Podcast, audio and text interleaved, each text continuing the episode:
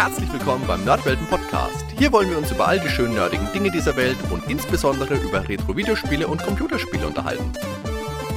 Also macht's euch bequem, spitzt die Ohren und dann viel Spaß mit der heutigen Folge.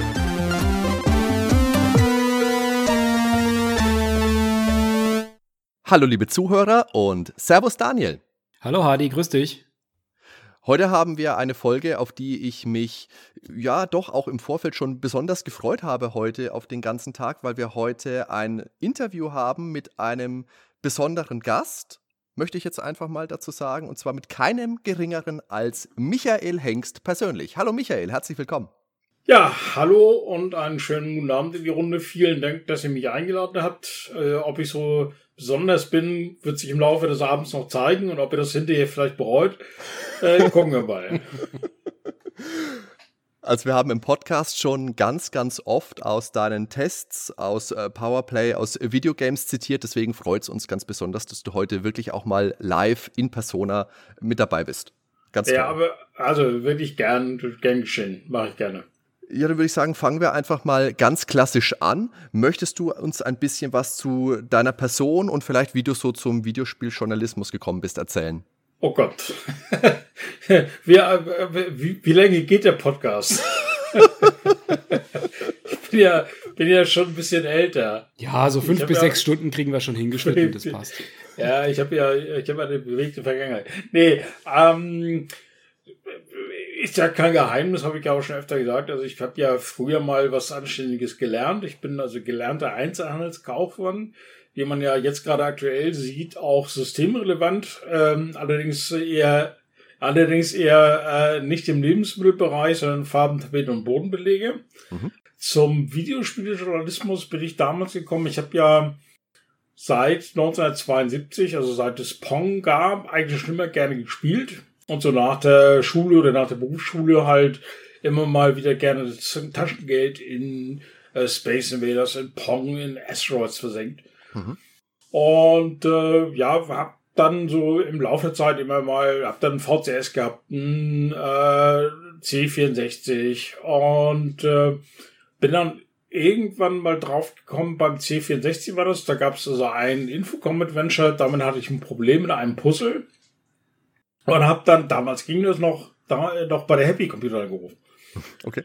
Und äh, da hat der, der Boris noch abgehoben, persönlich, privat, also Boris Schneider-Ohne. Ja. Äh, heute geht das gar nicht mehr. Also wenn du mit dem Verlag anrufst, kommst du noch nicht mal, äh, erstmal gibt's kaum noch Verlage. Und dann äh, kommst du noch nicht mehr in die Redaktion. Und da hat der Anatol gerade angefangen, der war Spezialist für Infocom Adventure. Und da hat mir dann weitergeholfen und ich habe dann nächsten Tag brav zurückgerufen, habe mich bedankt, dass das funktioniert hat. Und wir waren so lose im Kontakt über zwei Jahre hinweg. Ja, und dann kam Dungeon Master für Natalia C und ich habe das dann an einem Wochenende durchgespielt und habe dann dem Anatol davon erzählt und er hat gesagt, ja, wäre super, wenn du davon, wenn du da eine Lösung machst. Mhm. Und das habe ich dann auch gemacht. Ich habe eine Lösung geschrieben, die war sprachlich eher so auf dem Vorschulniveau, sag ich mal. okay. Äh, ja, das war damals auch äh, ungeschliffen und fern der Heimat. Äh, Schreiben war jetzt nicht so meins, aber das hat sich halt da so ergeben. Und der Anatol hat dann auch gefragt, ob er meine, bei Rückfragen meine Telefonnummer rausgeben dürfte. Ich habe gesagt, blöd wie ich und naiv wie ich war, ja, mach mal. Ja, da habe ich vier Wochen lang zu jeder Tages- und Nachtzeit haben mich dann Leute angerufen. Also wirklich um vier Uhr morgens, immer, da kennst du ja auch kein, äh, kein Ende. Um vier Uhr morgens klingelt das Telefon. Du sag mal, ich bin hier gerade bei den äh, Wurmmonstern und wo finde ich denn das und das Item? Und ich äh, wusste das natürlich auswendig damals. Ähm, dann, das ging also wirklich so vier bis sechs Wochen Telefonseelsorge. Und äh, dann hatte irgendwann der Anatol angerufen.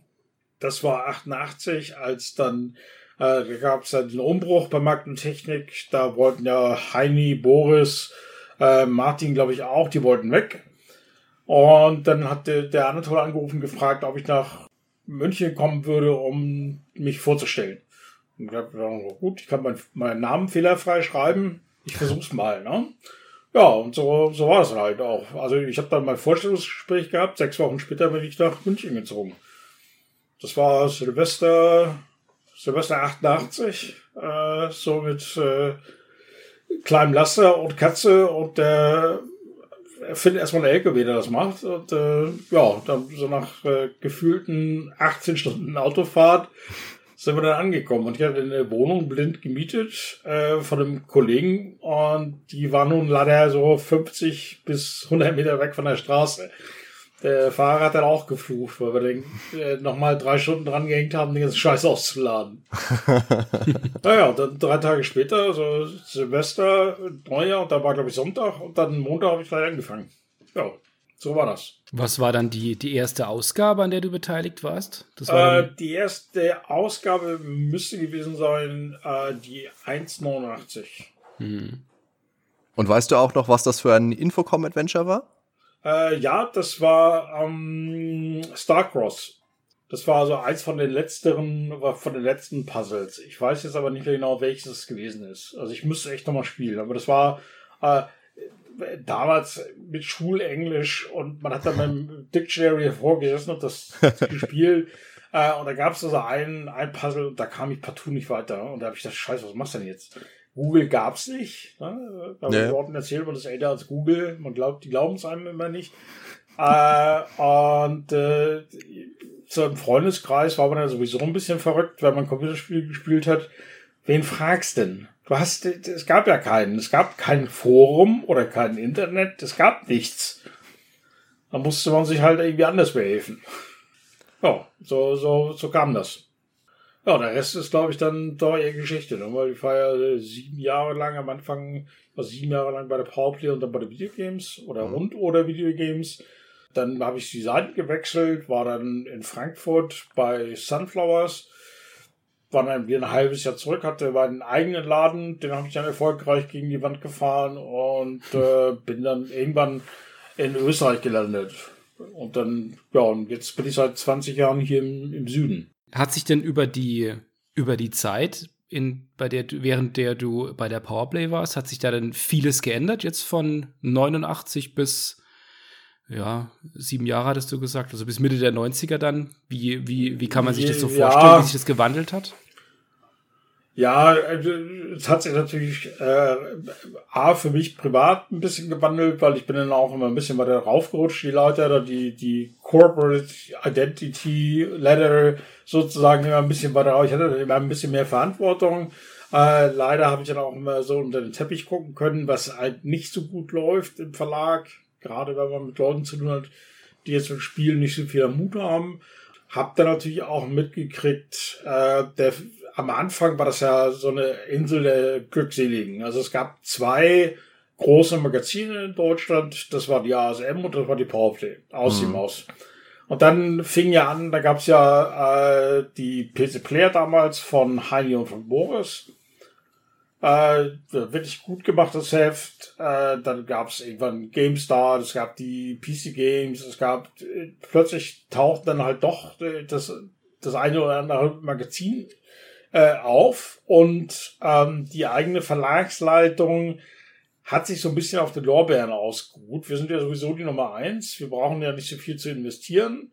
Da hat man sich den Mund fusselig geredet. Und dann war irgendwann habe ich die Schnauze voll gehabt, kommen Leute ohne mich. Es hat sich ja, man kann ja über die, die Zeit, es ist ja wirklich eine lange Zeit, also ich mache jetzt nicht zu viele Powerplay-Fragen, aber das interessiert mich jetzt tatsächlich noch.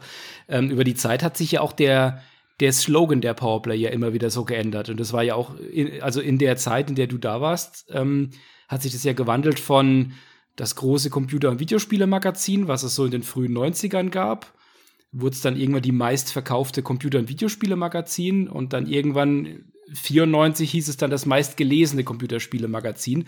Wie war denn so die, also sorry, wenn ich so nach Statistiken frage, aber wie, wie war denn so die, die, die, die, der Auflagenverlauf, also die, die, äh, wie viele wurden denn da tatsächlich verkauft? Ja, ich glaube zu, ich glaube zu Hochzeiten, zu Hochzeiten waren das, äh, ich glaube 150, 160.000 verkaufte Exemplare im Monat. Also für die Nummer eins. Ja? Äh, und mhm. das war, wie gesagt, das ist äh, 25 Jahre her. Ich meine, äh, das war ja damals ein reines Nerdgeschäft sozusagen. Äh, heute ist ja mittlerweile das äh, Medium Spiel in der Mitte der Gesellschaft angekommen. Ja. Ähm, aber eine GameStar wäre froh für die, um die Auflage. ja, ja, man muss ja, man muss ja gucken, so Sachen wie die Computer äh, Spiele, ja. die haben ja nachher zu Hochzeiten 750.000 ja. Auflage gehabt. Ja. Das war zum Beispiel eine Idee, die wir auch innerhalb der Redaktion hatten. Da gab's die ja noch gar nicht. Hm. Aber die haben wir dann vorgeschlagen, äh, anlässlich von so einer äh, Verlagskonferenz haben wir dann aus der Powerplay heraus der Verlagsleitung vorgeschlagen, lasst uns ein Spielebild machen. Also damals hieß, wir haben halt nicht gesagt, wir, oder wir wollten eine, eine Zeitung machen, die so ein bisschen wie die Bild ist. Hochformatig, alle 14 Tage, billig, mit Testberichten, wirklich so. Und da hat die Verlagsleitung halt gesagt, nein, wollen wir nicht. Der Einzige, der nicht gelacht hat und der das eher nicht so witzig fand, war der, Herr, der Kollege Kopek. Der war damals auch bei den, ich glaube, PC Games oder äh, bei dem PC-Magazin weil der hatte da, da schon mit Springer wohl gesprochen wegen der Computerbild. Ne? Mhm. Also der, der von, das war völlig, völliger Zufall. Wir wussten das ja alle nicht. Und wir hatten ja auch die Computerbildspiele, hatten, da haben wir überhaupt nicht dran gedacht, dass sowas mal wirklich von Springer kommen würde. Aber wir hatten die Idee und haben die vorgestellt und die wurde abgelehnt. Und aus, wie gesagt, genau so ein Heft oder ein ähnliches Heft, wie, wie wir das mal konzipiert haben, wird mit 750.000 verkauften Einheiten das beste Magazin in Deutschland. Mhm. Da hat er auch gesagt, Leute, ist selber schuld.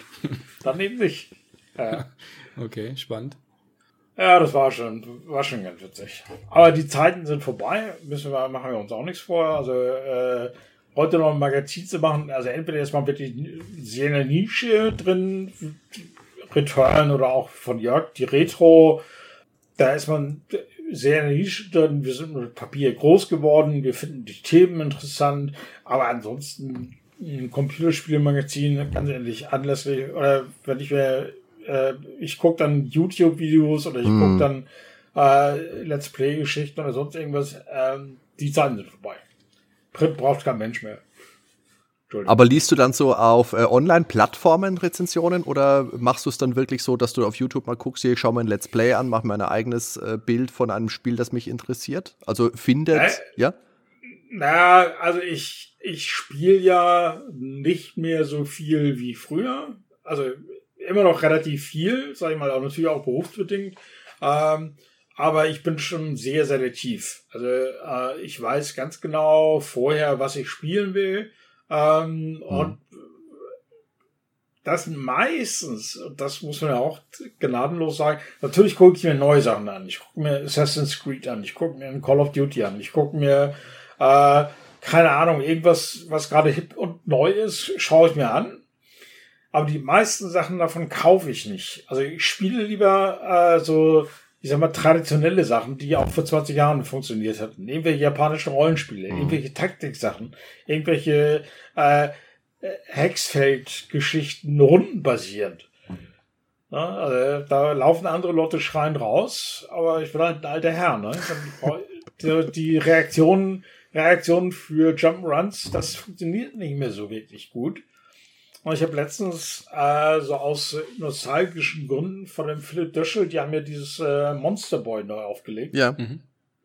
Oder, also es heißt nicht Monster Boy. Ja, Wonder Boy in Monster World, äh, was meine ich. Ja, ja, immer.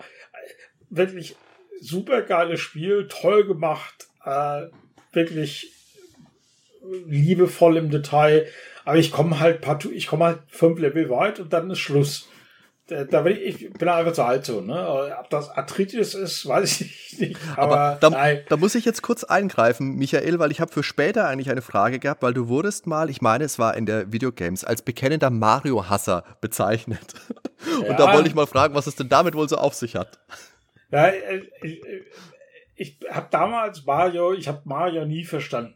Also ich habe nie verstanden, wie die Leute da stundenweise mit diesem kleinen, dicken italienischen Typen da rumlaufen können. Und äh, was da so geil an dem Spiel ist, kann ich nicht nachvollziehen. Auch heute nicht. Also ich habe ja für äh, N64 und für Switch und keine Ahnung auch mal Mario angespielt. Äh, ich finde es vom Design her und von dem, von den Ideen, die drin sind und wie sie es gemacht haben, finde ich super. Aber ist nicht mein Spiel. Ich, ich ich komme doch heute noch nicht mit klar. Ne? Also dieses, oh, ja. Ich gucke mir noch mal zwei, drei Level an, aber ich kann da die Begeisterung nicht nachvollziehen. Nee, das ist was, wo ich mich auch absolut mit äh, identifizieren kann. Jetzt nicht mit Mario, aber jetzt aktuell ist es ja so, alle Welt spielt Animal Crossing und feiert das und ich habe es mir angeschaut und ich finde keinen Zugang. Also, man muss nicht immer äh, alles gut finden, was alle anderen gut man finden. Muss nicht, man muss nicht alles gut finden. Ich meine, Animal Crossing, natürlich habe ich es mir auch gekauft und ich äh, fand die alten Spiele, das ist eigentlich so ein, ein Nichtspiel. Ja, genau. Ja. Das ist auch für die, für die aktuelle Zeit ist es optimal. Ne? Das ist halt so zum Abschalten, zum, mein Gott, was machst du denn heute? Ne? Ich, ja, ich gehe ein paar Äpfel pflücken und Banuk verkaufen. Ja, und fang mal Oder ein Käfer, paar, ja. paar Rüben züchten.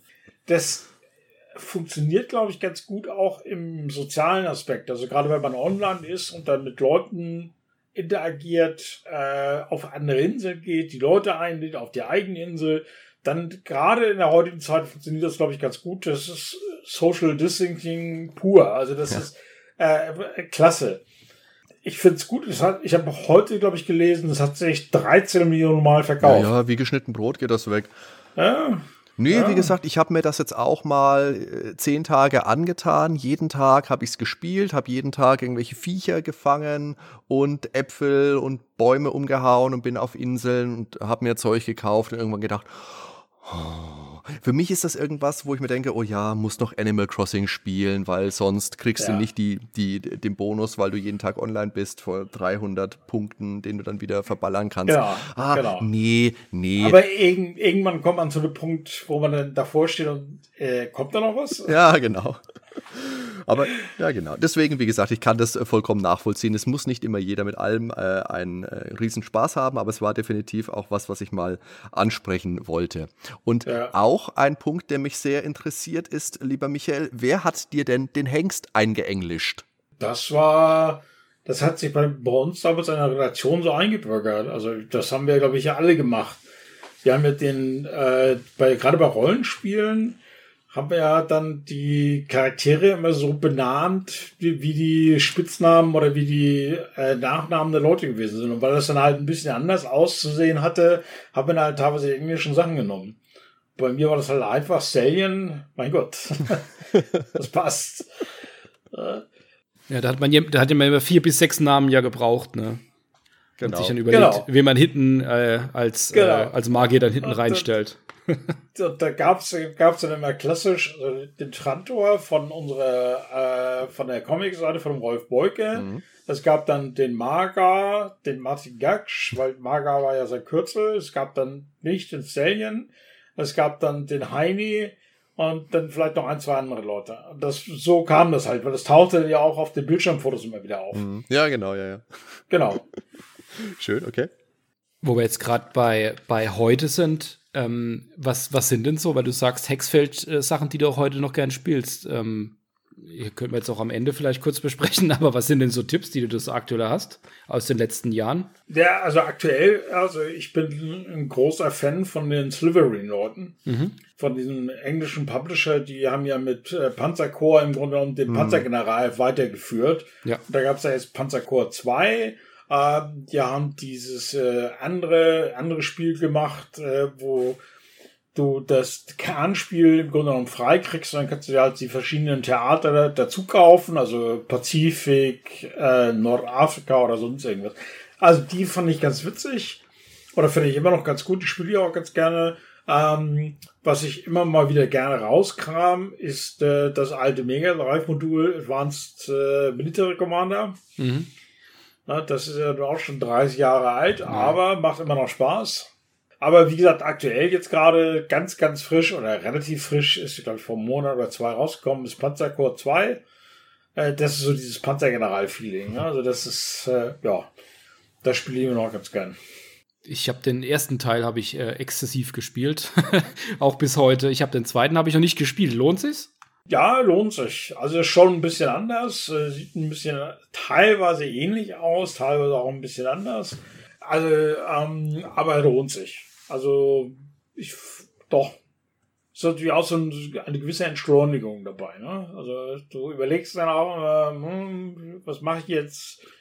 Ne? Dann muss der Computer das beziehen. Also das ist jetzt nicht so, der Druck ist nicht da. jetzt unbedingt noch den Level zu Ende zu machen. Also ich finde es da nicht ganz gut. Ja, und ansonsten spiele ich halt so die äh, äh, so klassische Sachen, die ich immer wieder gerne spiele, Rollenspiele rauf und runter. Ne, Im Moment ist ja so das Jahr der japanischen Rollenspiele, finde ich auch großartig. Also spiele ich ja auch äh, im Moment sehr, sehr viele, wenn ich Zeit habe. Aber die sind alle, ich sag mal, oldschoolig, also wirklich, äh, auch wenn sie modern sind. Also bestes Beispiel Dragon Quest 11. Dragon Quest und sowas. Mhm. Ja, Dragon Quest 11 ist ja äh, super modern gemacht, auch vom Production Value, aber ist vom Spiel her sehr oldschoolig. Also wirklich so der, äh, wirklich extrem traditionell. Also das fand ich persönlich schon fast wieder ein bisschen zu sehr traditionell. Da hätten sie mal ein bisschen, ein bisschen mehr Mut beweisen können. Ähm, aber das spiele ich halt gern. Äh, ich spiele halt auch Sachen gern, die ein bisschen älter sind. Äh, jetzt aktuell gerade ähm, Trails of Cold Steel, also dieses äh, im Grunde genommen so, das, was Marvel mit dem Cinematic, Cinematic Universe gemacht hat, hat äh, Leon Falcon mit, äh, mit der Trail-Serie gemacht, weil mhm. es gibt ja insgesamt jetzt mittlerweile zehn Teile und das ist halt alles aus einem Universum, ein Szenario. Du musst jetzt nicht zwingend notwendig wie die Puristen behaupten, alle Teile gespielt zu haben. Äh, also ich habe ja relativ spät damit angefangen. Und es gibt auch nicht alle Teile für alle Plattformen oder auch in Englisch. Ähm, aber ich habe jetzt mit der mit der zweiten mit dem zweiten Teil sozusagen angefangen und das geht eigentlich ganz gut. Äh, das Problem ist halt, das sind alles so Zeitfresser. Ja, immer oh, Dragon, ja. Quest, Dragon Quest 11 ist so ja, 90 plus Stunden.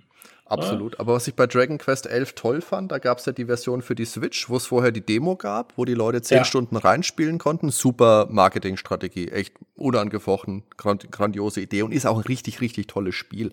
Ich finde jetzt ja. aber tatsächlich, ich finde schon toll, dass das so, so oldschoolig ist und wirklich sich so ein bisschen auf die, auf die Wurzeln zurückbesinnt. Ich habe das nicht ganz durchgespielt, du ja wahrscheinlich schon. Ich habe das nur bis zu diesem ah, Südamerika-Teil, würde ich mal sagen. Da kommst du in so einen Tempel rein, wirst in ein Bild gezogen. Und ja, da ist, noch ein bisschen. Ja, da habe ich noch ein bisschen. Aber diesen Endgegner habe ich nicht auf Anhieb geschafft und habe irgendwie dumm gespeichert und dann hat mir der, die, die Muße gefehlt, es dann nochmal zu machen. Bei, bei Dragon Quest ist es ja so, du hast ja immer, immer so drei Enden eigentlich. Ne? Du hast so dieses äh, Ende und dann fängt die Geschichte eigentlich so richtig an. Also nach 40 Stunden stellst du dann fest, okay, ich habe einen Obergegner erledigt und dann, äh, dann fängt die Story erst richtig an. Und dann gibt's dann ein Ende. Und wenn du das erledigt hast, gibt's dann noch so einen Postgame-Content. Neue, neue Dungeons, neue Story, neue irgendwas. Und das ist halt für Drängfest, das ist halt bei den, bei den neueren Sachen sozusagen äh, immer so der Fall gewesen. Ne? Also das, das hört eigentlich nicht auf. Also da kommt immer noch was. Ja, das finde ich einerseits finde ich das toll, aber andererseits fehlt mir da einfach leider die Zeit dafür. Also ich würde das wirklich gerne spielen, weil das so ein tolles Spiel ist, aber ich habe damals auch schon gemerkt, oh, das ist ein Zeitfresser. Das frisst einfach Stunde um Stunde um Stunde. Ja. Aber wie gesagt, es, es macht halt einfach echt unglaublich viel Spaß. Es ist äh, ein fantastisches Rollenspiel, auf jeden Fall. Ja, also das ist ja das Problem, wenn die, die Zeit, die da reingeht, du hast ja, wie gesagt, 90, 90 plus Stunden Drängenfest, da hast du bei, bei Trails, also da kannst du schon mal pro Teil so zwischen 50 und 80 Stunden einplanen. Und wenn du jetzt sagst, okay, es gibt zehn Spiele, äh, das sind mal schnell 800 Stunden, ne? äh, dann hast du äh, relativ kurze Sachen, so wie Final Fantasy VII Remake, was ich dann auch gespielt habe. Wie hat dir das denn gefallen?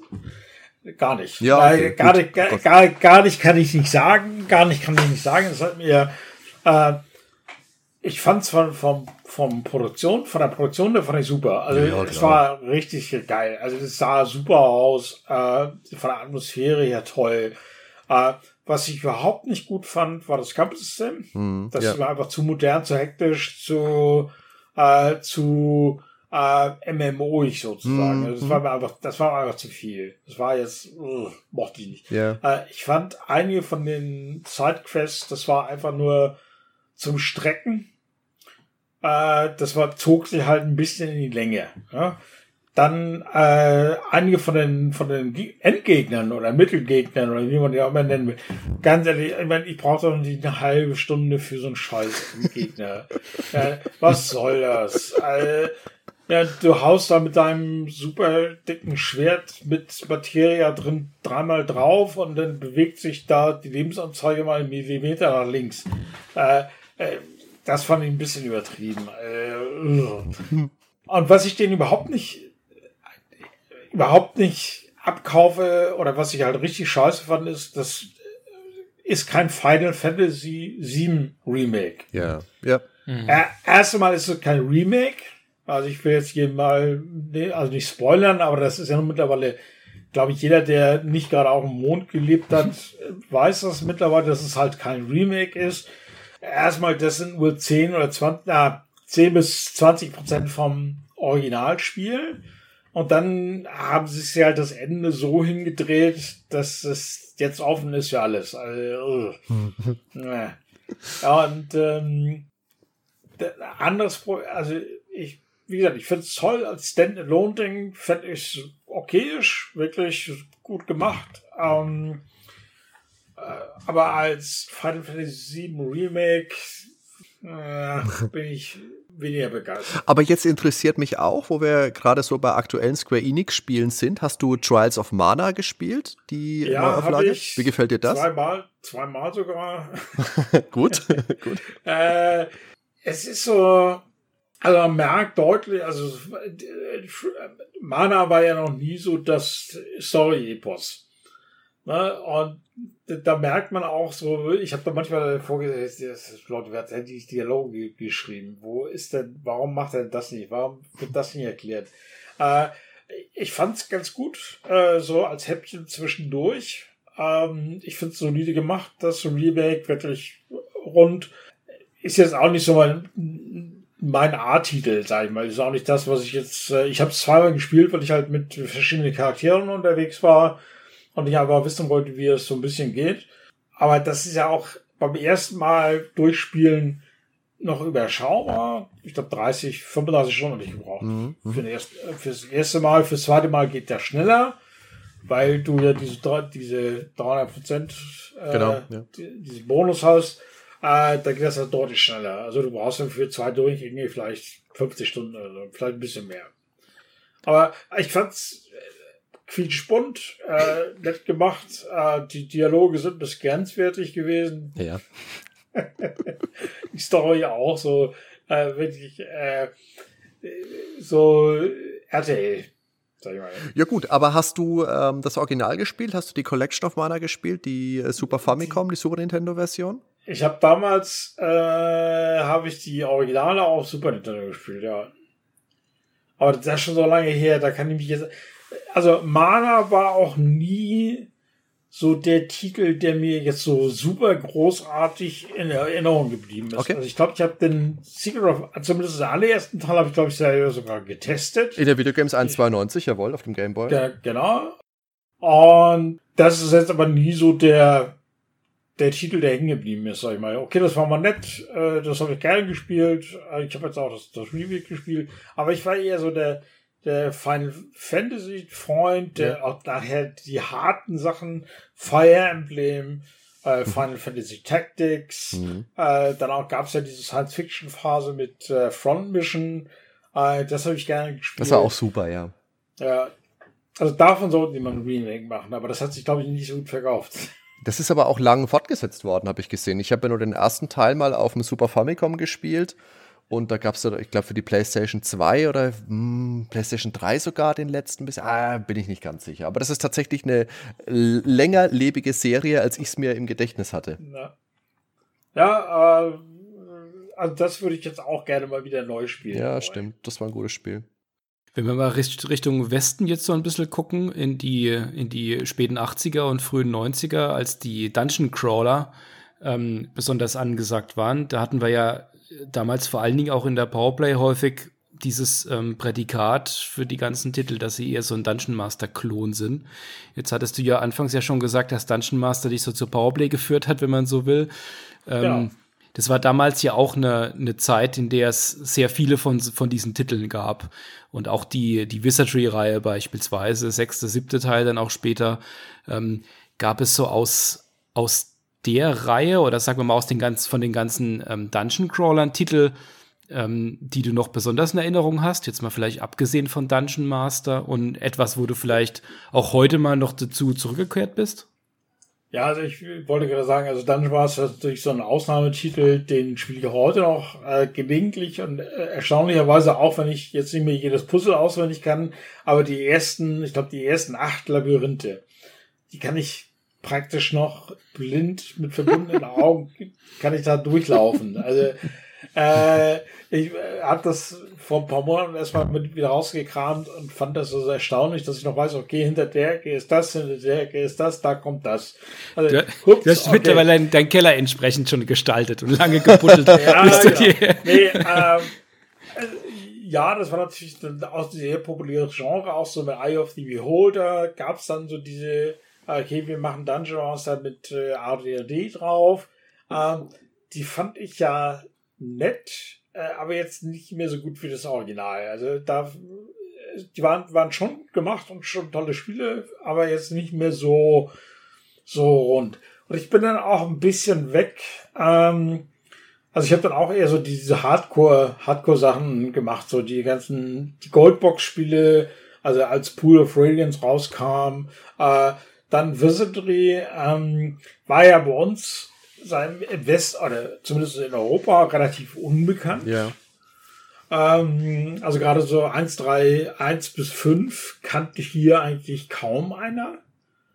Das gab's ja auch gar nicht. Es gab, also du konntest das ja hier offiziell nicht kaufen. Das ist, gab's ja erst dann mit äh, Bane of the Cosmic Forge. Äh, gab's ja die offizielle deutsch lokalisierte Version von Rainbow Äh, nicht Rainbow, aber von Funsoft. Das war ja meine Schuld. Ja, dann führ das doch mal näher aus, bitte. Das würde uns jetzt doch auch interessieren. Ja, also ich, ich bin ja befreundet mit den, mit den, mit dem ehemaligen Publisher, mit dem Wizardly Publisher, mit dem Certec Lord. also der Robert, Robert Zirotech ist ein alter Freund von mir mittlerweile. Ich habe bei dem auch schon Urlaub gemacht und ich kenne die Familie ganz gut. Und damals war das halt so, ich habe halt äh, Bane of the Cosmic Forge, wir alle gezollt, auch in der Redaktion, also auch der Heim, wirklich, wir haben es gespielt ohne Ende. Und dann habe ich äh, den Rob angerufen und gesagt, sag mal, warum macht ihr das eigentlich hier nicht in Europa? Ja, mit wem denn? Und dann habe ich den mit dem Jürgen Göldner von Funsoft damals zusammengebracht. Da habe ich gesagt, Leute, das ist der Robert, das ist der Jürgen, lernt euch kennen, macht was draus. okay. Ja, und so, und so kam das dann. Und dann hat die äh, Susanne Schäfer damals die, nee, Susanne Schäfer nicht, Susanne Dieck ich verwechsel die mal. Äh, das ist das alte. Susanne Dieck hat damals die äh, deutsche Version gemacht, die Lokalisation, das weiß ich noch. War großartig. So kam das. Naja, aber die alten, also die äh, 6, 7 habe ich noch gern gespielt. 8 noch. 8 habe ich, glaube ich, nicht mehr durchgespielt. Also diese, diese alten Sachen. Äh, dann habe ich, habe ich so bei den, bei den, bei den neueren, bei den neueren Sachen habe ich dann, oder damals die neueren Sachen habe ich dann, glaube ich, aufgehört, da hatte ich auch keine Zeit mehr dazu. Also, äh, so, äh, diese die, Dragon Dingenskirchen, Baldur's Gate, äh, Elder Scrolls, äh, da habe ich dann auch nicht mehr so viel Zeit. Angespielt, ja, reingeguckt, ja, aber nicht mehr durchgespielt. Ja, Wizardry 8 war dann ja auch, äh, auch dein volles 3D. Wollte ich gerade ja, sagen, das der, war dann. Der letzte ja. Titel. Das, danach war sie dann vorbei. War aber noch damals tatsächlich äh, ein gutes Spiel. Also zumindest mal fand ich das damals stark gemacht, aber das hat sich wohl nicht mehr ausreichend dann verkauft. Wobei Surtec ja. äh, hatte da, glaube ich, dann noch andere Probleme zu dem Zeitpunkt. Die hatten andere Probleme, ja. aber egal. Ja, aber das hat sich auch bei mir dann auch ein bisschen abgeschickt, weil das halt Zeitfresser sind. Äh, und damals, das war halt so die äh, die zweite Ehefrau, das war Kind und eine eigene Firma und da hat man halt nicht mehr so viel, nicht mehr so wirklich viel Zeit. Aber du hast ja seinerzeit äh, auch an mehreren Spielen deine Finger mit im Spiel gehabt noch. Beispielsweise an Buck Rogers habe ich gelesen und auch an einem Spiel, das ich damals auch vermehrt gespielt habe, nämlich dem Mega Drive-Titel Landstalker. Äh, Landstalker, ja, Buck Rogers, äh, da habe ich halt äh, ein bisschen an Lokalisation mitgemacht, an dem deutschen Handbuch. Damals wahrscheinlich noch eher schlecht als recht. Da habe ich ja mit Boris gestrichen, ob das nun äh, gestritten, ob das Schiffshülle oder Schiffsrumpf. Wie habt ihr euch denn geeinigt? Ich glaube, äh, Boris hat gewonnen. äh, Boris ist auch der Schlauere von uns beiden. Also insofern, er hat ja, glaube ich, äh, er hat die bessere, auch die größere Erfahrung. Also er Boris hat dann gewonnen. Und Landstalker, Landstalker war halt äh, auch reiner Zufall. Äh, ich habe, wir haben damals ja auch viele Japan-Importe gespielt und keine Ahnung. Und Landstalker fand ich halt so großartig, weil es halt, das war halt genau mein Spiel. Das war so ein bisschen Zelda, äh, Zelda-esque sozusagen. Ja. Äh, und das hat mir halt super gut gefallen. Und es gab halt eine Stelle, da bin ich halt partout nicht vorangekommen.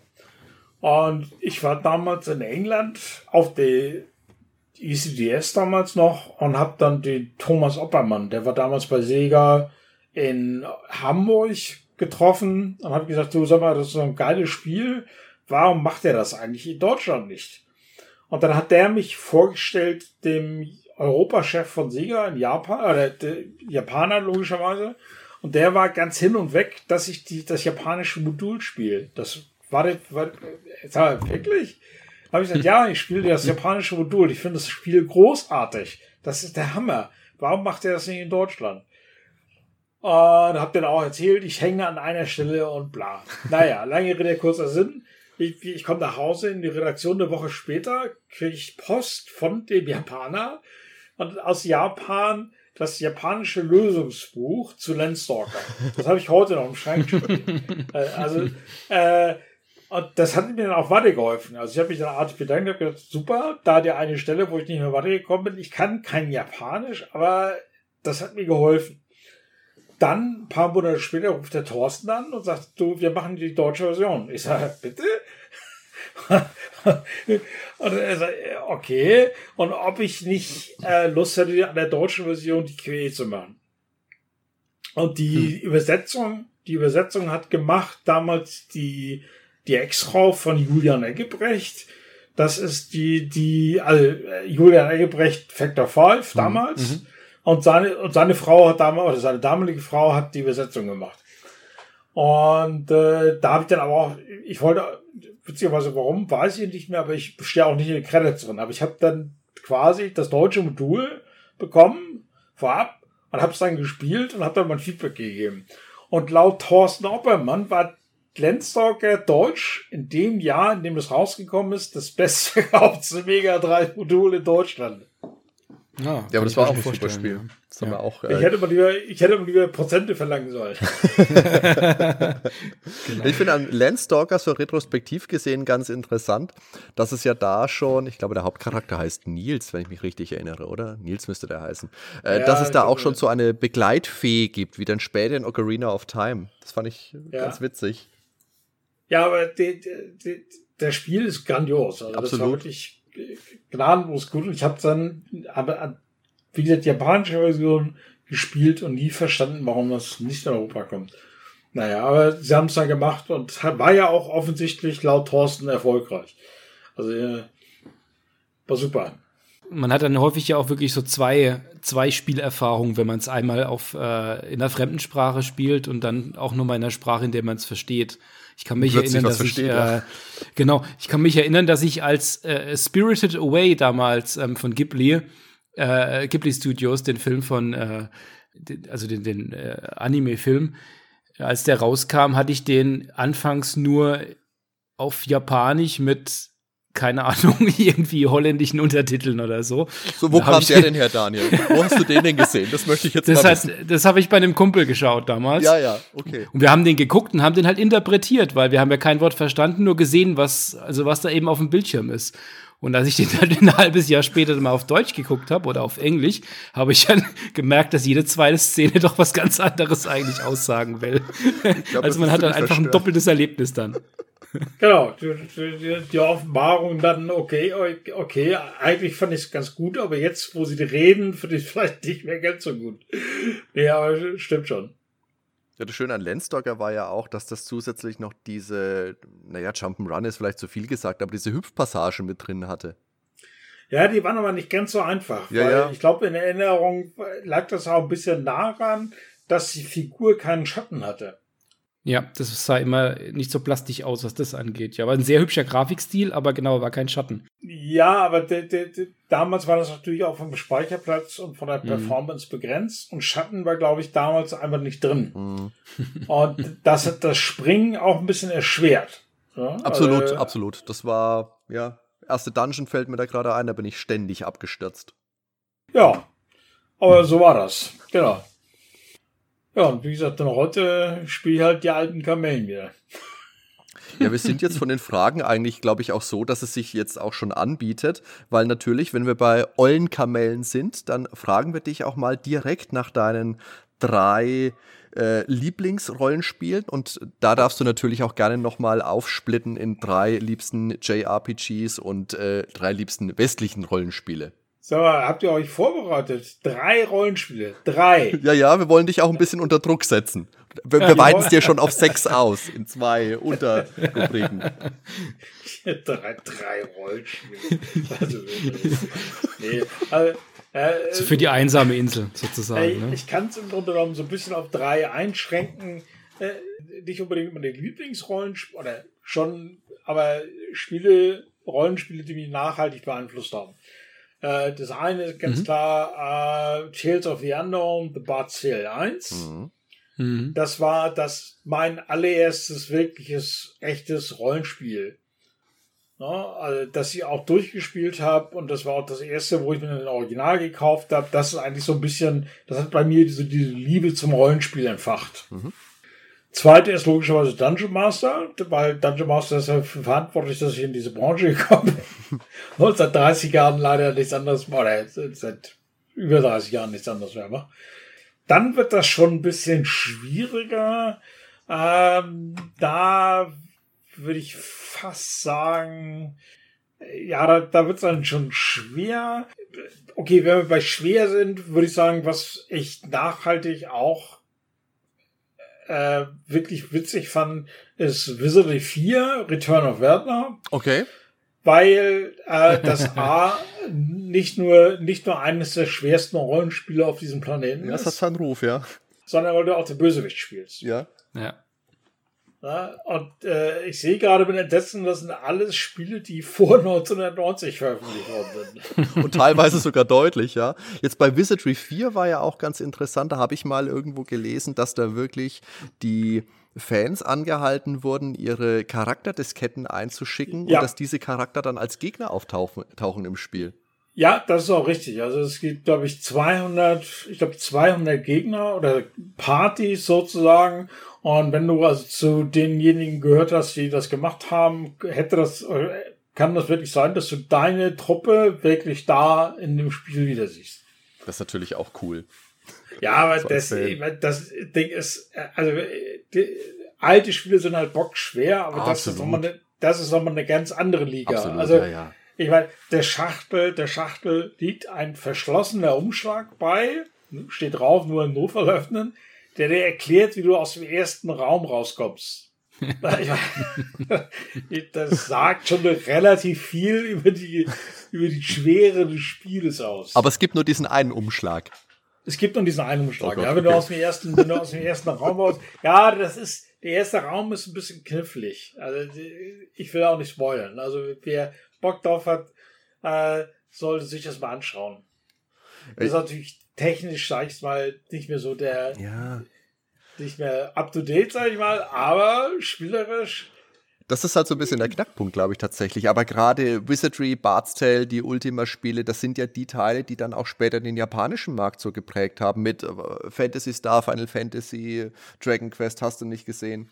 Und ähm, was ich immer ganz äh, faszinierend fand, dass die ja wirklich auf diese knallharten Spiele immer noch so abfahren. Ich meine, Wizardry gibt es da ja immer noch Spin-offs, die haben jetzt mit der eigentlichen Marke nicht wirklich was zu tun.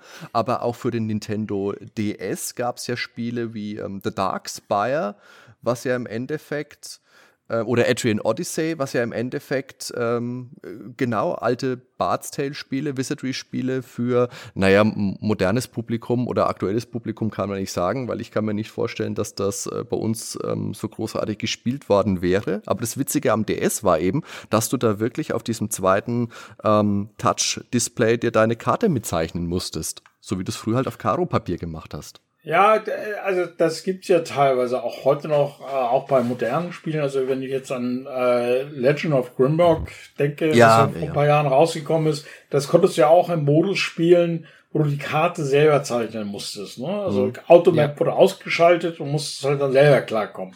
Äh, aber ganz ehrlich, das macht heute kaum noch jemand. Oder ganz, ganz wenige. Äh, das, fast keine. Ja, also ich habe, als Grimrock rausgekommen ist, habe ich das anfangs tatsächlich gemacht. Aber ähm, also es hat schon, ja. es hat schon, es hat schon einen Grund, dass irgendwann die Automap einfach kam, weil ähm, es, es, es hat schon, es hat natürlich schon was, wenn man sich das so selbst zeichnet, ja. aber so nach einer Weile äh, ist es dann doch auch wieder mühsam, weil man sagt, das, das ist schon eine Erleichterung, dass man sich auf das Erkunden stützen kann ähm, und, und weniger ja. noch so das, das Handwerkliche außenrum machen muss. Ne?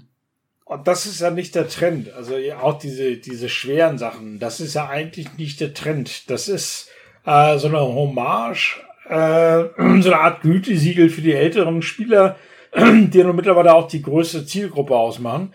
Aber generell die meisten oder was, eigentlich alle Spiele, die neu rauskommen, werden halt immer leichter.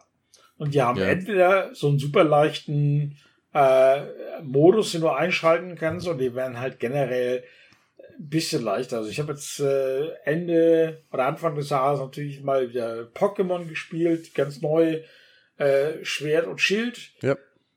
Und ich, jetzt aber, äh, ich bin jetzt einmal komplett durchgerauscht, ohne mal zu sterben und ohne mal irgendwie äh, ins Pocket Center zu gehen. Wenn ich an die alten Spiele denke, da bist du alle Nase lang draufgegangen oder deine Vier sind verreckt und dann musst du so mühsam wieder zurück ins Pocket Center, um die aufzupäppeln. Äh, oder äh, diese super leicht Modi bei, äh, auch jetzt bei Trials of Mana, äh, gibt's ja auch, kannst ja auch so. Gibt's auch, ja. Äh, super leicht Beginner, äh, leicht äh, Expert oder sonst irgendwas. Dann gibt's dann immer den harten Modus, aber selbst der ist halt eher äh, der harte Modus ist so der traditionelle. Habe ich so manchmal das Gefühl. Das ist so, wie das damals mal war. Aber das freiwillig, also die meisten Leute, die ich kenne, spielen das nicht mehr auf hart. Mache ich auch nicht mehr. Wie, ganz ehrlich, weil äh, warum? Warum soll ich mir, ich bin kein Masochist, warum soll ich mir das jetzt unnötig schwer machen? Aus der Nummer mit dem Masochisten kommst du spätestens seit deiner Wizardry 4 Aussage, glaube ich, nicht mehr so leicht raus, Michael. Ja, das war aber das, das war damals. Ganz ehrlich, das ist 30 Jahre her, oder 40 Jahre, 30 Jahre her, aber das, das macht man auch nicht mehr. Aber das ist auch der, so ein bisschen die Spieler, das geänderte Spielerverhalten. Ja, natürlich, na klar, absolut. Ja, ja, ich glaube, in der Masse ist es halt heute einfach so, also es gibt viel mehr Spieler sicherlich auch. Und äh, da will man einfach auch, dass man, wenn man sich dann abends mal irgendwie zwei, drei Stunden hinsetzt, dass man auch irgendwie vorankommen kann, dass man was davon hat. Das geht äh, sicherlich vielen so. Also diese Hardcore, die echten, die echten Fans, äh, die sind jetzt natürlich auch alt geworden, aber da ist die Zielgruppe so ein bisschen mitgewachsen. Was heute anders ist, ist wirklich so diese gesellschaftliche Akzeptanz. Also mittlerweile sind wir, wir, es flammt immer mal wieder auf, diese Debatte, oh Gott, Killerspiele, bla bla bla. Aber das nimmt so ein bisschen, geht jetzt so ein bisschen runter. Also auch jetzt durch die Bundesförderung hier, gerade in, in, im deutschsprachigen Raum, äh, durch die Bundesförderung von 50 Millionen plus die nächsten drei Jahre, äh, da merkt man, äh, okay, ähm, das ist keine Kinderspielerei mehr, das ist ernste Arbeit, äh, damit kann man Geld verdienen. Ähm, das ist, glaube ich, auch als Wirtschaftszweig mittlerweile an, eher angekommen, als das mal vor 20 Jahren war.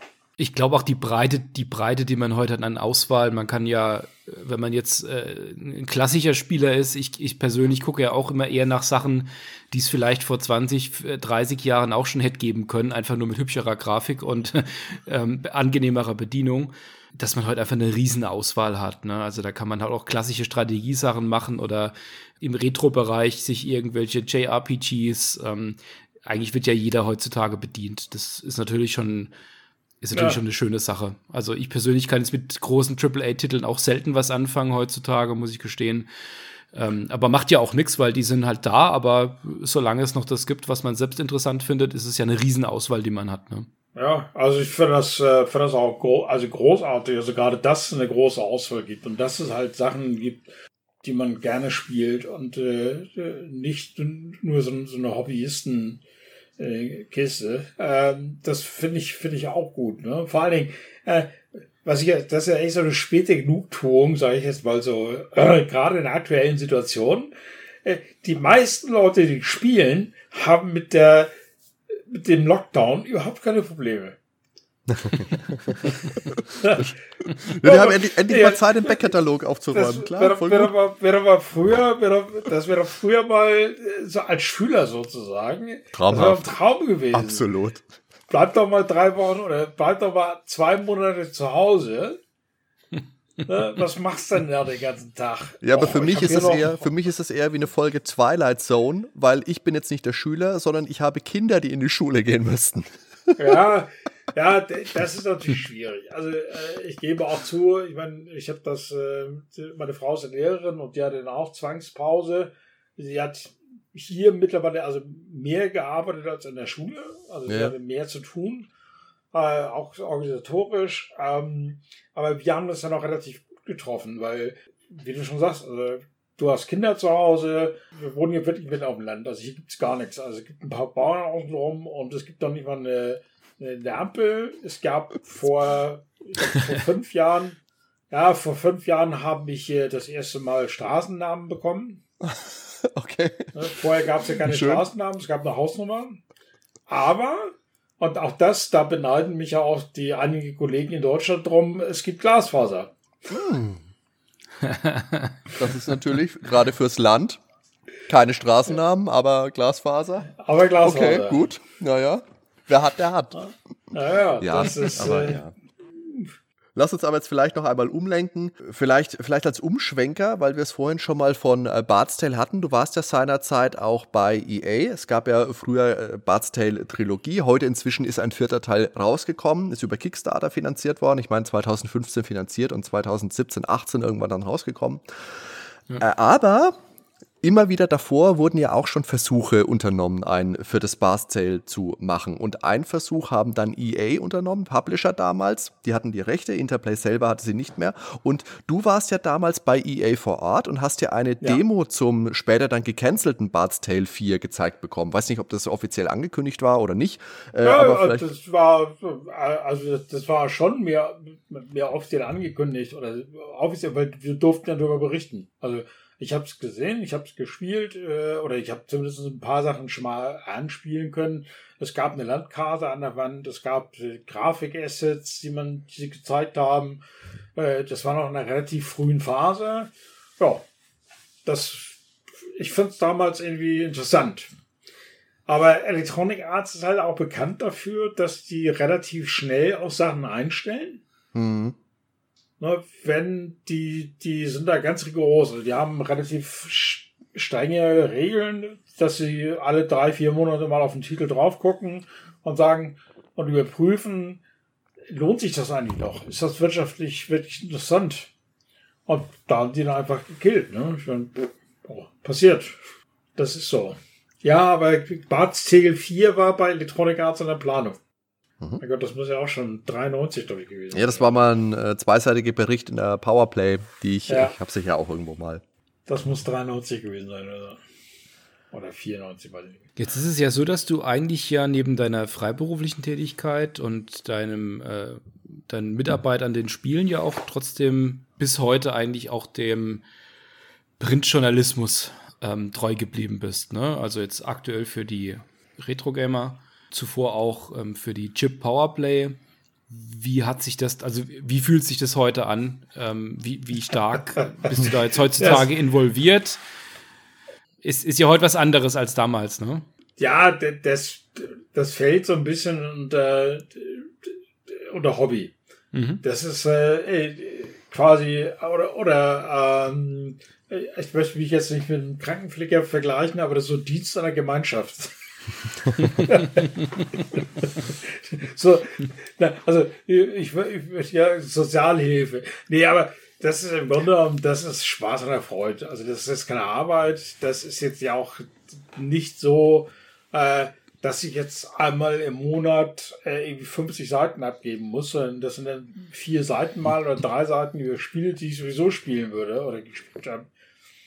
Äh, das geht dann auch relativ flott. Äh, ich finde, ich habe dann die Gelegenheit, die alten Sachen nochmal anzuschauen.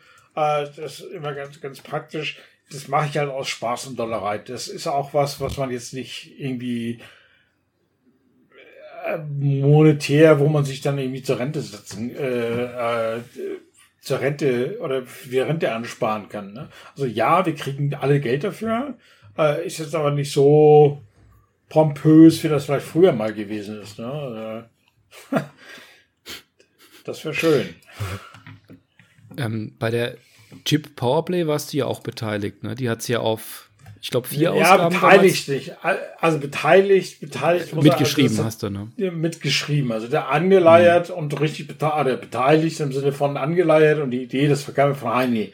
War der Heinrich, ne? Mhm. Genau. Und äh, ich habe halt mitgeschrieben. Ja, ich fand es halt damals ein relativ besonderes Konzept und fand es schade, dass es damals dann äh, nur so kurz durchgehalten hat. Also gerade weil ich es so lustig fand, ähm, diese Gegenüberstellung zu machen mit, mit aktuellen Titeln. Das war natürlich immer ein bisschen mit, äh, immer ein bisschen augenzwinkernd gemeint, aber das hat immer so ein bisschen eine, ähm, immer so verhaftet, so ein bisschen in der Gegenwart, aber immer auch den, den Blick natürlich so in die Vergangenheit zurück. Äh, Weißt du noch, wie das damals, warum es da nur vier Ausgaben gab? Hat es das dann am Ende einfach nicht mehr gereicht für, für die für Chip? Ja, oder? das war, das war ja das war natürlich auch ein äh, auch ein Experiment. Äh, das hat sich ganz gut verkauft und ganz ordentlich, sage ich mal, auf einem deutlich niedrigen Niveau. Äh, das ist einfach, das rechnet sich aber nicht mehr. Ich meine, du musst ja auch mal gucken, was da für ein Aufwand dahinter steht, um so ein Printobjekt mhm. zu machen. Äh, mhm. Die Redaktion war damals, sag ich mal, eigentlich schon der, fast der kleinste Teil, weil äh, aber die Produktionskosten, die Vorproduktion, du musst es ausliefern lassen, das muss dann im, am Kiosk liegen. Äh, was machst du mit den Retouren, wenn du Retouren, also das lohnt sich nicht, ganz ehrlich nicht. Hm. Ja, und so, es gab zwar auch eine, eine Reihe von Abonnenten und es gab Leute, die fanden das toll, aber es hat halt nicht gereicht. Muss man auch ganz, ganz nüchtern mal sehen. Das ist, ja. das vergessen auch Spielemacher heute immer ganz gerne. Ich habe ja öfter mal mit äh, vielen Independent zu tun. Äh, äh, ja, Spiele machen macht Spaß und ist toll und wir haben alle, wir sind alle, alle eine große Familie, aber wir wollen auch morgen noch irgendwie ein Stück Brot kaufen wollen. Also ein Spiel ist immer noch, muss verkauft werden oder ist es am Ende des Tages immer noch ein Produkt. Mhm. Und davon wollen ja nicht nur die Leute leben, die es gemacht haben, sondern auch die Leute leben, die es gepublished haben. Mhm. Steam will davon leben. Die leben ganz gut davon. Also äh, ja, das ist so ein bisschen äh, das Konzept, äh, was ja früher mal so 1800 irgendwas interessant war. Verkauf, also schürfe ich nach Gold oder verkaufe ich Schaufel? Mhm. und die meisten Leute, die nach Gold, Gold geschürft haben, haben es nicht geschafft, aber die Leute, die Schaufeln verkauft haben, waren da ganz gut davor. Das war clever. Und Steam verkauft Schaufeln.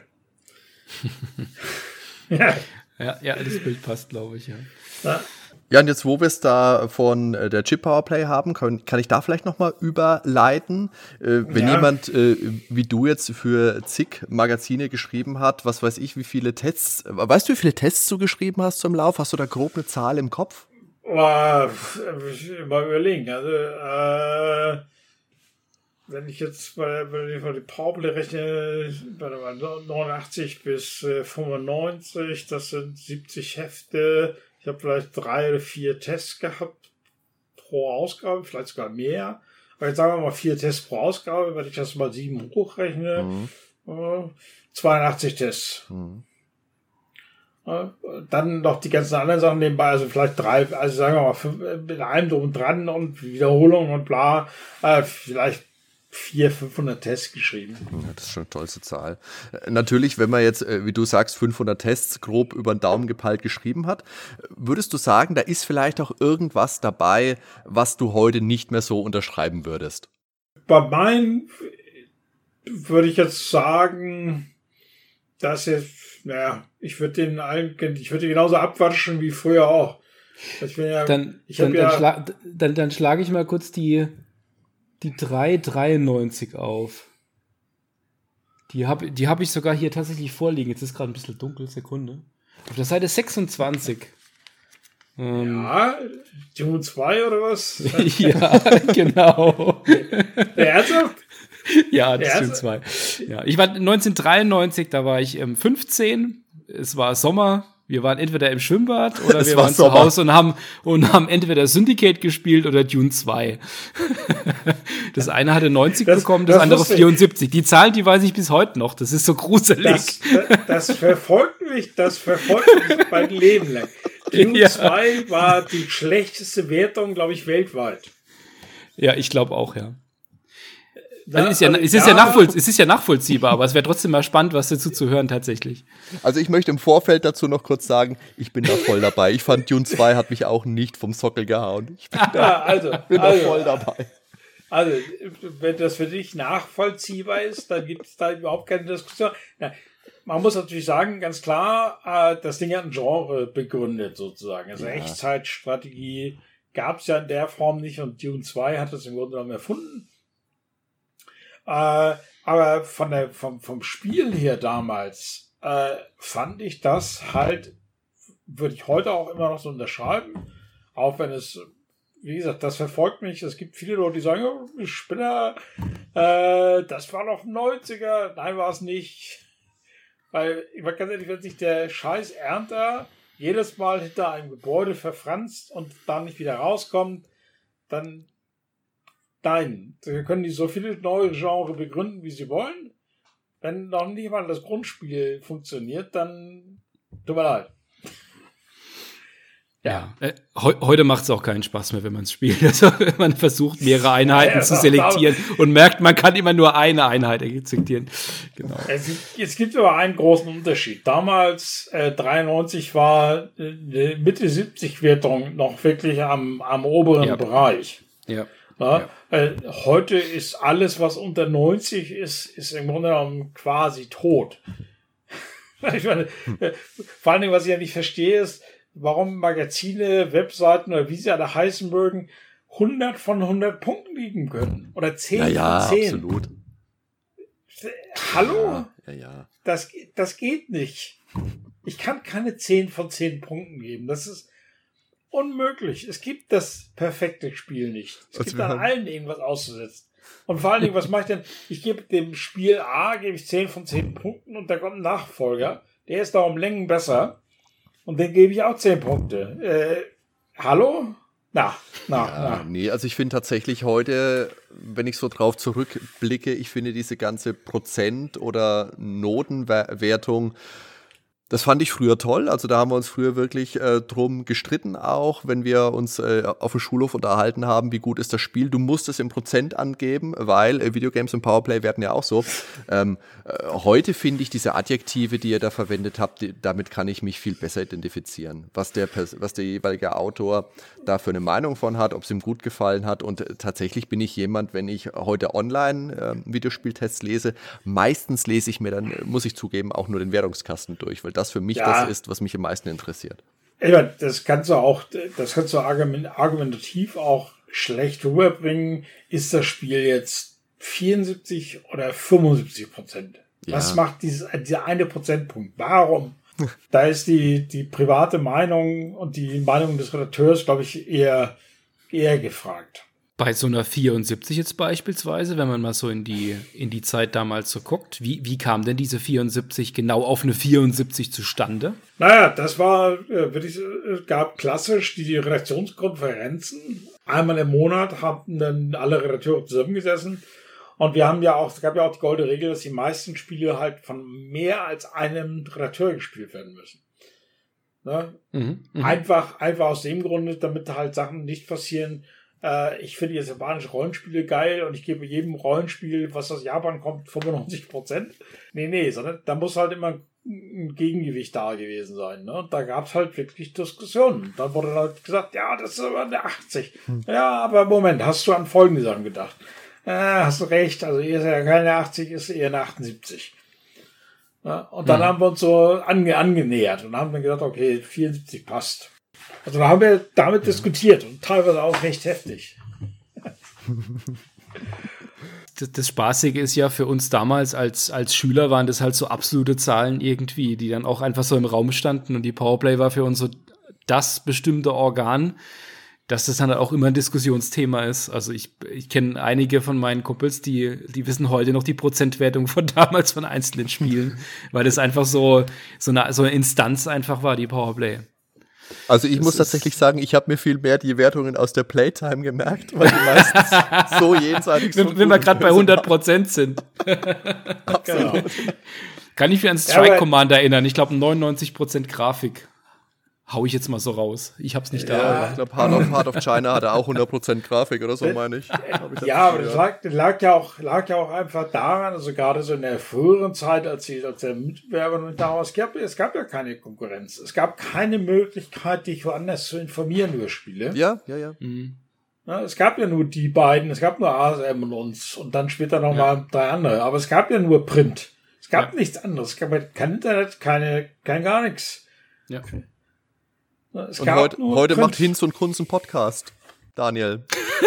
ja, mittlerweile, äh, ich habe es ja auch teilweise gesehen. Also ich habe dann äh, also äh, mehr Presseleute auf der Gamescom als Fachbesucher sozusagen. Ja, okay.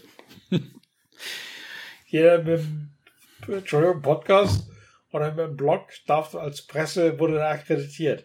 Ja, ja, ja. Oh, ja, okay mal in die andere Richtung geguckt? Also von diesen ganzen vielen hundert Berichten ähm, und Testberichten, die du geschrieben hast, war da auch einer dabei, an den du dich jetzt noch erinnerst, auf den du besonders stolz bist, weil er vielleicht sehr weitsichtig war oder oder irgendwie ein Thema so rundum behandelt hat, dass du das heute noch cool findest? Oder gibt es da was?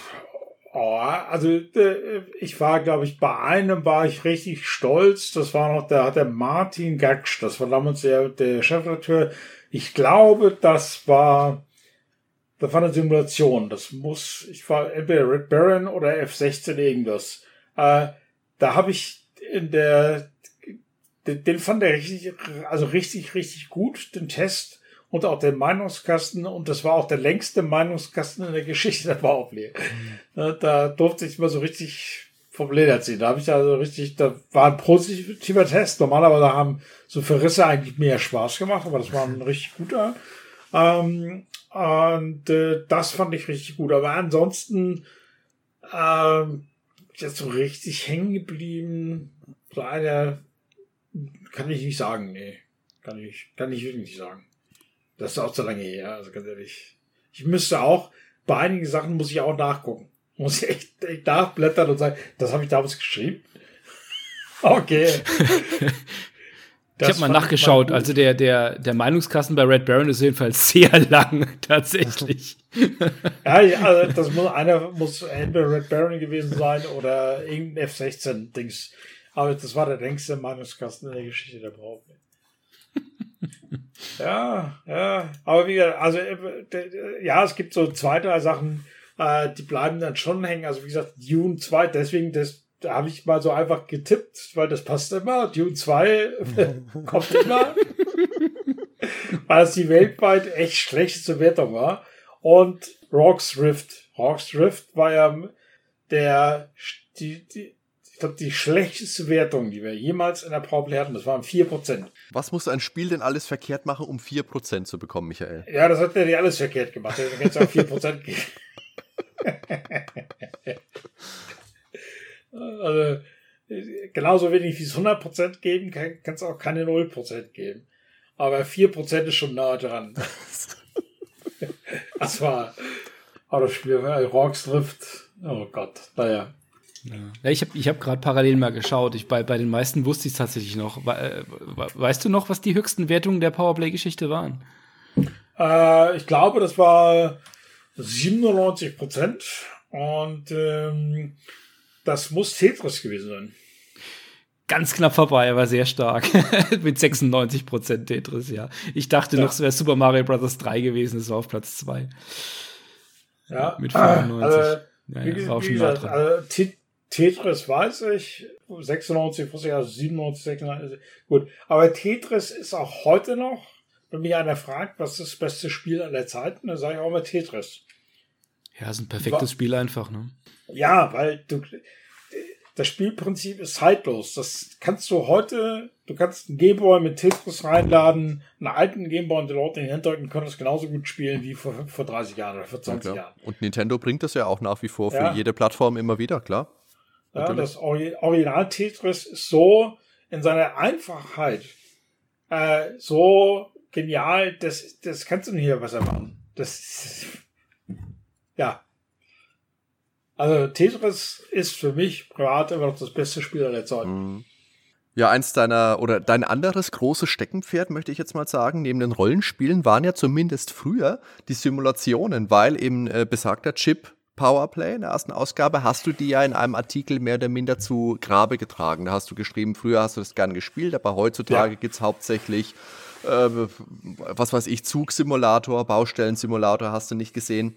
Ist das was, was du heute auch immer noch so siehst? Ist Simulation für dich wirklich noch abgeschlossen oder hast du da wieder einen Zugang gefunden? Äh, für mich ist Simulation abgeschlossen. Mhm. Also das einzige, das einzige, was ich wirklich, äh, wo ich wirklich am überlegen bin, ist äh, der Flight Sim, der neue von Microsoft. Ja. Aber ansonsten, ich meine, im Grunde genommen hat sich das Simulationsgenre ja nicht wirklich weiterentwickelt. Äh, da wird, vielleicht die Flugbahn ein bisschen schneller berechnet und äh, dann die Windvoraussetzungen und hier noch ein bisschen Regen und da noch was. Aber im Grunde genommen, so das Flugverhalten für einen Laien, für einen Profi mag das nachvollziehbar sein, aber für einen Laien kannst du nicht nachvollziehen, ob die F-16 in äh, dem Falcon 4.0 mit den neuen Erweiterungen, die es auch, oder Fan-Erweiterungen, die es so gibt, ob der jetzt wirklich real so fliegt oder ähm, das Ding ist 20 Jahre alt. Ob das wirklich so das war, das war damals schon vom Flugmodell so gut. Äh, das haben wir, damals bei Powerplay hatten wir ja auch den, den einen oder anderen Testpiloten aus Ingolstadt dabei, der da mal äh, so Simulationen für uns mal gespielt hat. Und äh, der auch gesagt hat, also, teilweise realistische Simulationen waren super. Und da hat er gesagt, die sind wirklich gut dran. Und ja, da kannst du viel noch ein bisschen mit Prozessor, äh, mit, äh, mit, mit Rechenleistung machen und hier noch ein bisschen was und da noch ein bisschen an der Grafik feilen. Aber realistischer als realistisch geht nicht. Mhm.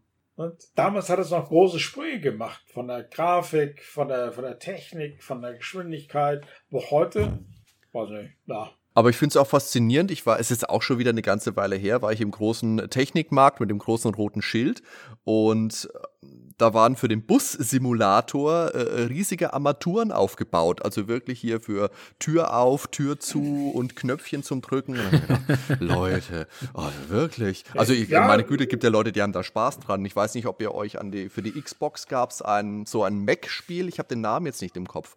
Aber das wurde mit einem riesigen Controller-Pult, muss man fast schon ja. sagen, geliefert. Ähm, ich weiß den Namen gerade nicht. Steel Commander oder sowas. Ah, nee.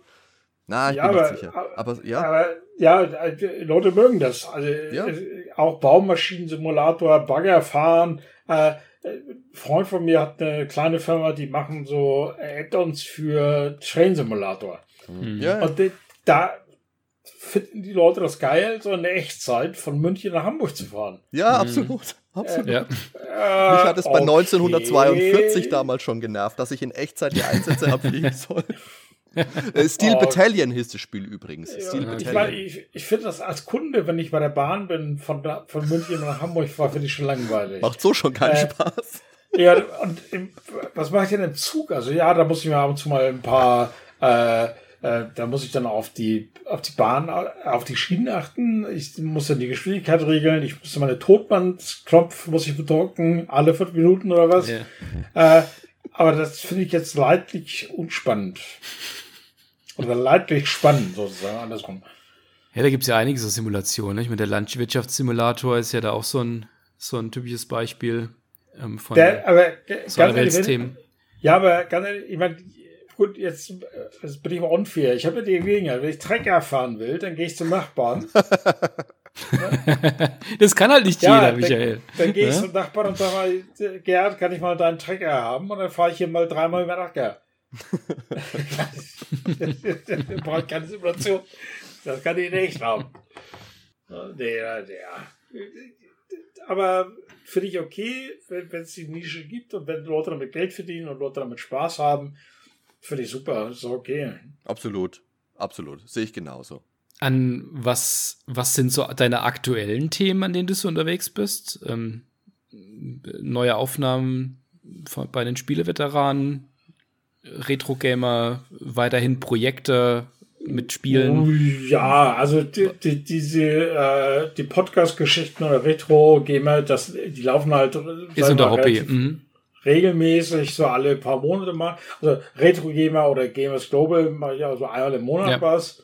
Äh, Podcast ist immer, wenn irgendwie ein interessantes Thema ist und wenn Heini meint, der Hengst würde da ganz gut passen, äh, dann mache ich da wieder was. Ja, und ansonsten, äh, ja, halt beruflich halt relativ viel. Ne? Also, mhm. Habe ich halt relativ viel um die Ohren. Im Moment sind wir gerade in der Masterphase für ein neues Rollenspiel, was jetzt äh, in äh, knapp einem Monat rauskommt. Wir sind jetzt in der Endphase. Mhm. Für was für ein System ist es dann? Ja? Ja, wir, wir haben ja ein äh, Koop-Rollenspiel gemacht für Schwarze Auge, Book of Heroes. Äh, das kommt am 9. Juni 2020 auf Steam. Gibt es nur auf dem PC. Es halt Fokus, ist es halt wirklich so, eigentlich auch ein Corona-Spiel. Also wir haben gesagt, äh, was machst du, wenn du du magst Tabletop spielst, du magst Schwarze Auge, magst Rollenspiele, aber du hast nicht immer Gelegenheit, deine Freunde zu sehen. Und da gab es halt jetzt diese Möglichkeit, ähm, mit dem System, was wir haben oder was wir da gefunden haben, äh, das Ganze auch online zu machen. Äh, da haben wir ein Rollenspiel rausgemacht und das kommt jetzt. Das war ein äh, relativ kleines Budget. Also ich meine, ich sage mal, Leute, denkt dran, das ist von Aufwand, der dahinter, ich meine, das sieht wirklich gut aus und äh, ist auch ein tolles Spiel geworden. Äh, vom Budget her vielleicht ein Prozent von Baldur's Gate 3 Reicht ja auch oder, potenziell. Oder, oder, weniger, oder weniger. Also, na, na, und von der Manpower, ich meine, wir waren elf, also elf, zehn, na, zehn, elf Leute. Na, also das ist schon äh, richtig klein. Äh, mache jetzt gerade noch einen anderen Titel für den Kunden, der kommt aber erst äh, Ende des Jahres raus. Das ist so ein eher für Kinder gedacht. Äh, dann habe ich gerade drei Bundesförderungen eingereicht. Hm. Äh, oder für Kunden sozusagen, denen habe ich dann geholfen mit der Bundesförderung. Äh, die, sind einge die sind eingereicht und angenommen worden in der ersten Runde und jetzt sind wir gerade in der zweiten Runde. Und äh, ja, so mache ich halt meine Sachen. Ne? Bin offizieller, das darf ich gar nicht erzählen, offizieller Switch-Entwickler. Obwohl ich gar nichts mache auf der Switch. Na, da, gut, ja, das kann ich gar nicht sagen. Also äh, okay. äh, offiziell weiß ich jetzt nicht, ob ich das sagen darf, aber ich habe eine, ich habe ein DevKit zu Hause oder eine, eine Test Teststation von von der Switch. Mhm. Äh, Hintergrund ist halt, dass ich viele Sachen bekomme von Klienten, von Kunden, die sagen, guck dir mal die Titel an. Und das sind halt alles noch äh, Sachen, die noch nicht auf einer Retail-Version laufen. Okay. Ah, okay. Ne? Und da habe ich halt bei Nintendo gesagt, Leute, ich mache halt Beratung, mache hier Producing für externe Leute oder für andere Publisher. Und da kriege ich dann halt ab und zu mal die, die, die Entwicklungsfiles und die müsste ich mal angucken. Und dann habe ich mir halt so ein, bin ich halt ganz normal registriert und alles, dann musste ich mir dann halt äh, auch ein Testkit kaufen. Aber ich habe eins. Cool. Ja, ich hatte auch letztes Jahr für einen Kunden, ich hatte eine, eine Xbox 360 und eine, und eine PlayStation 4 DevKit. Das hätte sich richtig gelohnt, wenn die Leute eingebrochen wären. Na gut, aber letztes Jahr hattet ihr noch keine Straßennamen, oder? Doch? Was? Ja, nein, vor ein paar Jahren. Nur das Problem ist, du kannst ja mit dem DevKit nichts anfangen. Also selbst wenn du es hast, äh, selbst wenn du es klauen würdest, Äh, du kannst es im Grunde genommen so gut wie nicht benutzen, weil äh, du musst es ja irgendwie zum Aktivieren auch ans Internet anschließen und die haben dir also alle mit der Seriennummer versehen. Ja, dann haben sie dich, klar. Äh, schwierig. Also Okay, heutzutage also- echt schwierig. Dann ziehe ich die Jacke wieder aus, weil dann muss ich ja doch nicht losfahren. Genau. genau. Okay, ich würde sagen, ähm, das ist jetzt eigentlich auch ein ganz guter Schlusspunkt für dieses Interview. Äh, Dann verbleibt uns jetzt an dieser Stelle mal ganz, ganz vielen lieben Dank zusammen, Michael, für, de, für deine Zeit. Es hat wirklich eine Menge Spaß gemacht und es war auch wirklich ein tolles Interview. Also ganz herzlichen Dank. Ja, kein Problem. Also wenn ihr mal wieder was habt oder irgendwie mal reden wollt, gern. Mal gern. Ja, das notieren wir uns aber, oder, Hadi? Da sage ich gleich im Anschluss noch was dazu. Okay, okay. Gut, ja, vielen Dank. Und hat Spaß gemacht, fand ich auch äh, sehr nett. Dann sage ich ähm, ciao, bis zum nächsten Mal. Macht's gut, Daniel. Macht's gut, Michael. Tschüssi. Ciao Tschüss. zusammen.